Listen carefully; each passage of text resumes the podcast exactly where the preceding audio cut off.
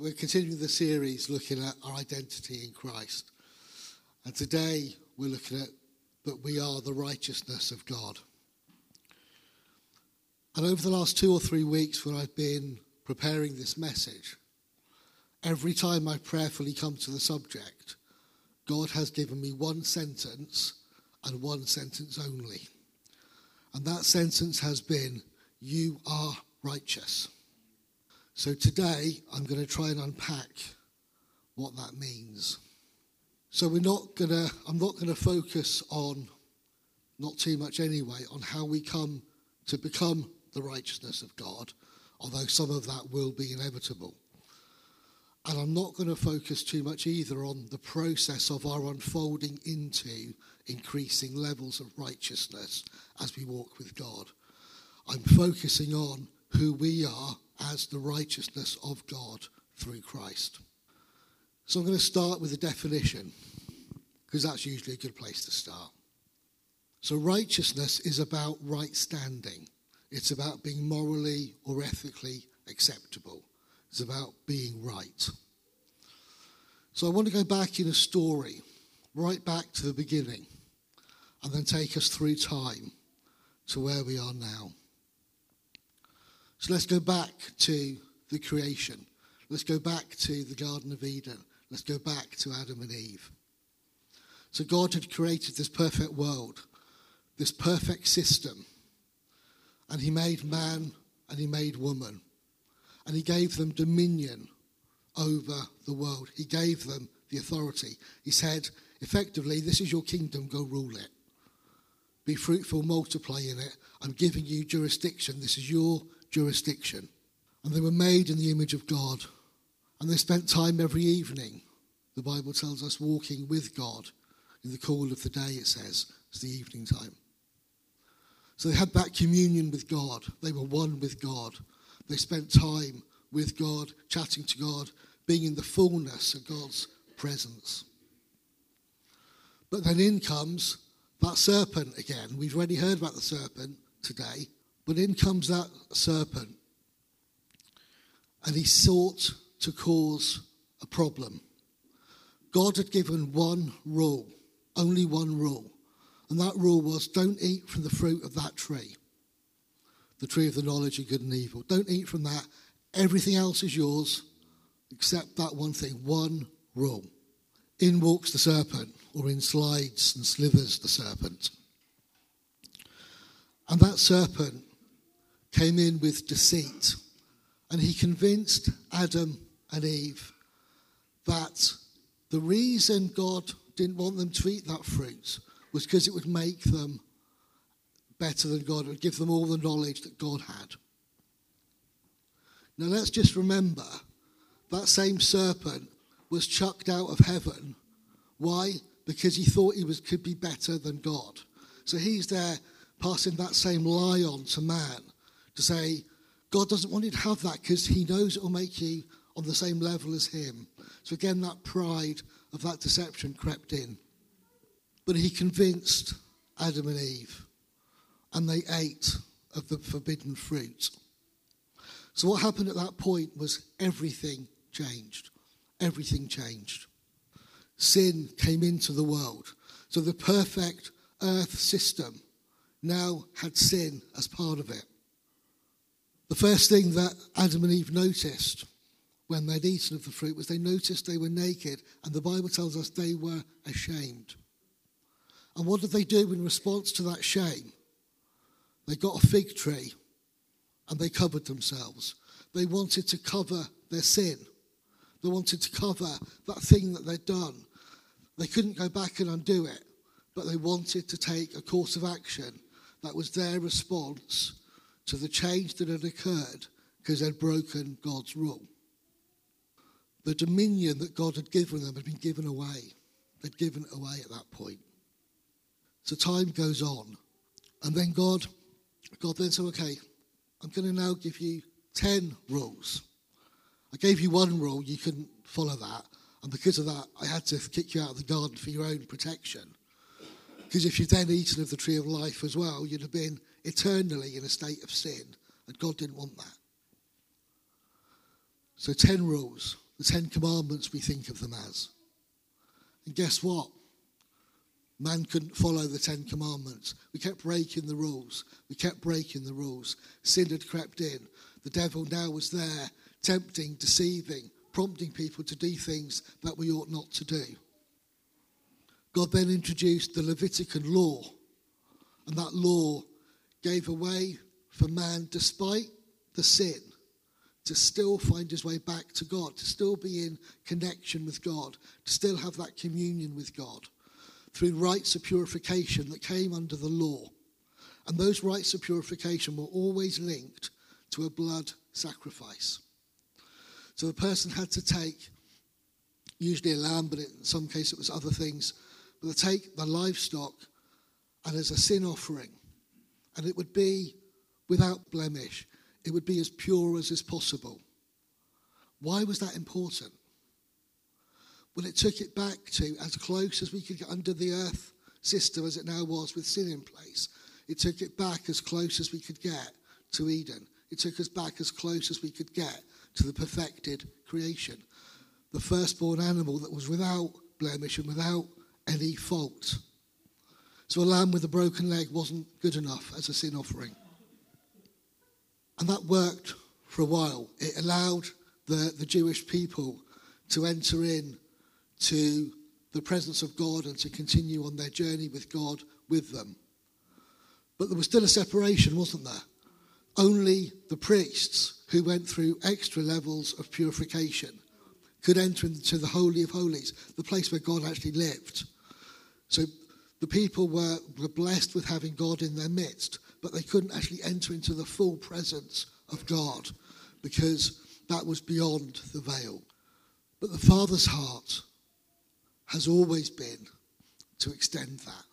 He never wanted to limit that to just the Jewish people. The Jewish people are special in God's heart. Let's be sure about that, especially today in view of recent events. Israel will always have a special place in, the Father's heart. But he wanted to extend the opportunity for the blessing beyond Israel out to everybody else in the world. So he had a plan, because God's always got a plan. Even when it seems like there is no plan, God's always got it covered. So he sent Jesus. Jesus agreed to come. And Jesus became the slain lamb, the, the, the pure, faultless Lamb of God, without fault, without sin. He'd gone through temptation. He'd been tried in every way that you and I are tried, but he never stumbled and he never failed and he never gave in to the serpent because he knew exactly who the serpent was every time. And that blood, that atoning sacrifice that Jesus made, it's a once sacrifice across all time for all people that's available to everybody to come back into the fullness of relationship with God. So if we look at Jeremiah 23, verse 5 and 6. Behold, the days are coming, declares the Lord, when I'll raise up for David a righteous branch, and he shall reign as king and deal wisely, and shall execute justice and righteousness in the land. In his days, Judah will be saved, and Israel will dwell securely. And this is the name by which he will be called The Lord is our righteousness. This was a prophecy about Jesus. The Lord is our righteousness. Jesus is our righteousness once and for all. Jesus gives us the way back into right standing with God. Righteousness used in, in this verse in the Bible comes from the Hebrew tzedek, which means the right. It can be a moral right, a legal right, or a natural right. But it's about having a right. It's not only about having the right standing with God, it's about having a right to be there with God. So, this righteousness that is Jesus gives us the right to be back in direct relationship with God, with Father God. If we've been given that right, what does that mean for us? What is the benefit of that right standing with God? Well, it means we can boldly approach the throne. We can approach the throne room of grace, the place where God is seated. We're allowed. There's no longer the holy place that we have to undergo these rituals to get to. We are given the right now to get into that presence of the living God. It says in Psalm 89 that his throne is made of righteousness and justice. Isn't it interesting that that's also what Jeremiah prophesies? That it will, he will execute justice and righteousness in the land. We need to get back into that intimate relationship with God. Interestingly, the first mention of righteousness in the Bible is in Genesis 15, and it relates to Abraham. Abram, as he was called at that time, because that was before the anointing of God came. And when the anointing of God came, his name was changed to Abraham. And Abraham believed the promises of God, it says in Genesis 15 6. Abraham believed the promises of God, and it was counted to him as righteousness. So there is something there about believing in God, believing on God. Abraham had been given a promise from God that with natural eyes looked like it was absolutely impossible to be fulfilled. His back was against the wall in terms of what God had promised. If you looked naturally, you would say, There's no way. But he believed God, and God counted that belief as righteousness. In Matthew, Jesus talks of the scribes and the Pharisees the religious scholars um, and teachers of the day. And he says, Unless your righteousness exceeds that of the scribes and Pharisees, you will never enter the kingdom of heaven. Why? Because his throne is built on righteousness and justice.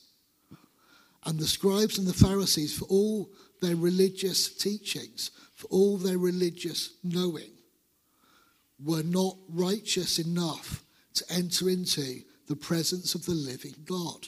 Because all have sinned and fall short of the glory of God. They couldn't get into the presence of God. They weren't righteous enough. Nobody, no matter how righteous, is righteous enough.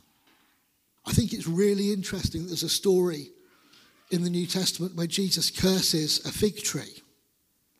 Why did he curse that fig tree? He was on his way back from one place to another place, and he came across a fig tree that had no fruit and he cursed it. Why? Let's go back to Adam and Eve. Adam and Eve's response to sin fig tree. We will do what we think we need to do to get ourselves out of this mess that we've made. And we will get a fig leaf and we will cover our sin.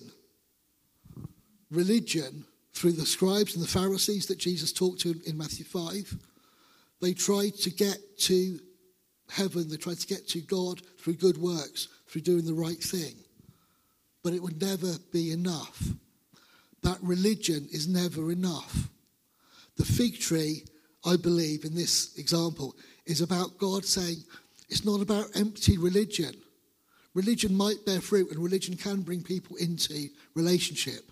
But if it's about religion for religion's sake, the spirit of religion, it bears no fruit. That's man's response to sin. It's man trying to get back to God instead of man accepting what God has already done. It's about faith, it's not about religion. Romans 1 16, 17 says that the righteous will live by faith. There is something about moving into the realm of the unseen, believing in the unseen promises of God, the stuff yet to be fulfilled but it is about faith. It is about our righteousness. It is about us beginning to live out that calling to be righteous in God. Faith interweaves and is under underpins righteousness. Let's go on to 2 Corinthians 5. I'll start with the second half of verse 20. We implore you on behalf of Christ, be reconciled to God. For our sake, he made him to be sin who knew no sin, so that in him we might become the righteousness of God. Jesus, without sin, made our way back into the right standing with God. He made it so that we could, through faith in the unseen, for us who come after the first century, through faith we have that right standing with God. through Jesus and only through Jesus. He gave us the right. He gave us the right to be children of God. We become the righteousness of God. But let's go on to Isaiah 61, verse 10, because we don't always live this.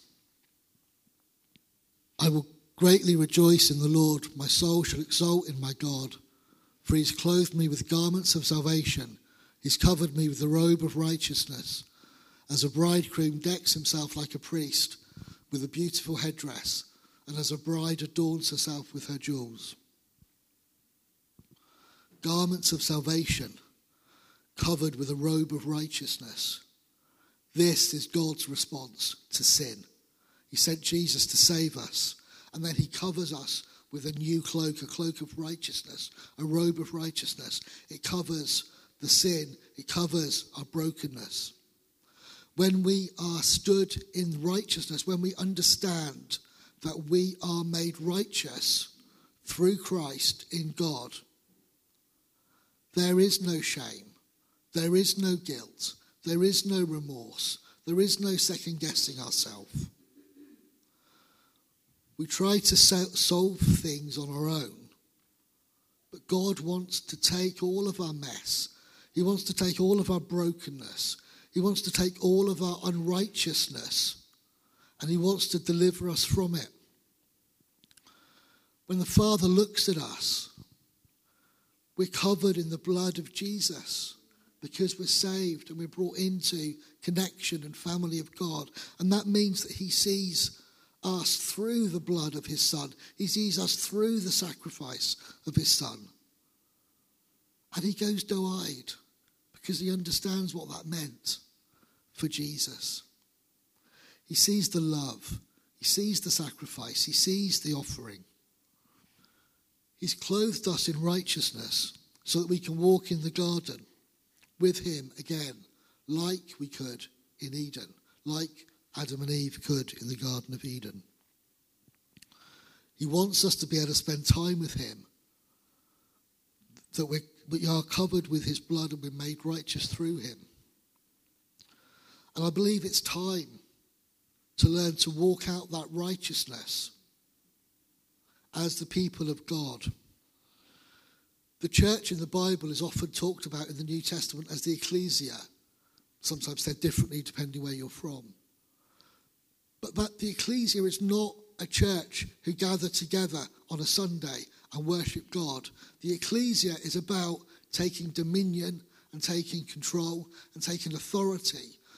There is a new mantle coming which is about the dominion of God and moving out into the world with the authority of God to tell the truth about how things are and what God's plan is.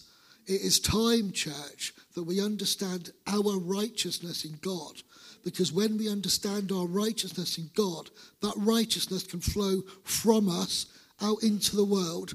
It's the foundation of his throne.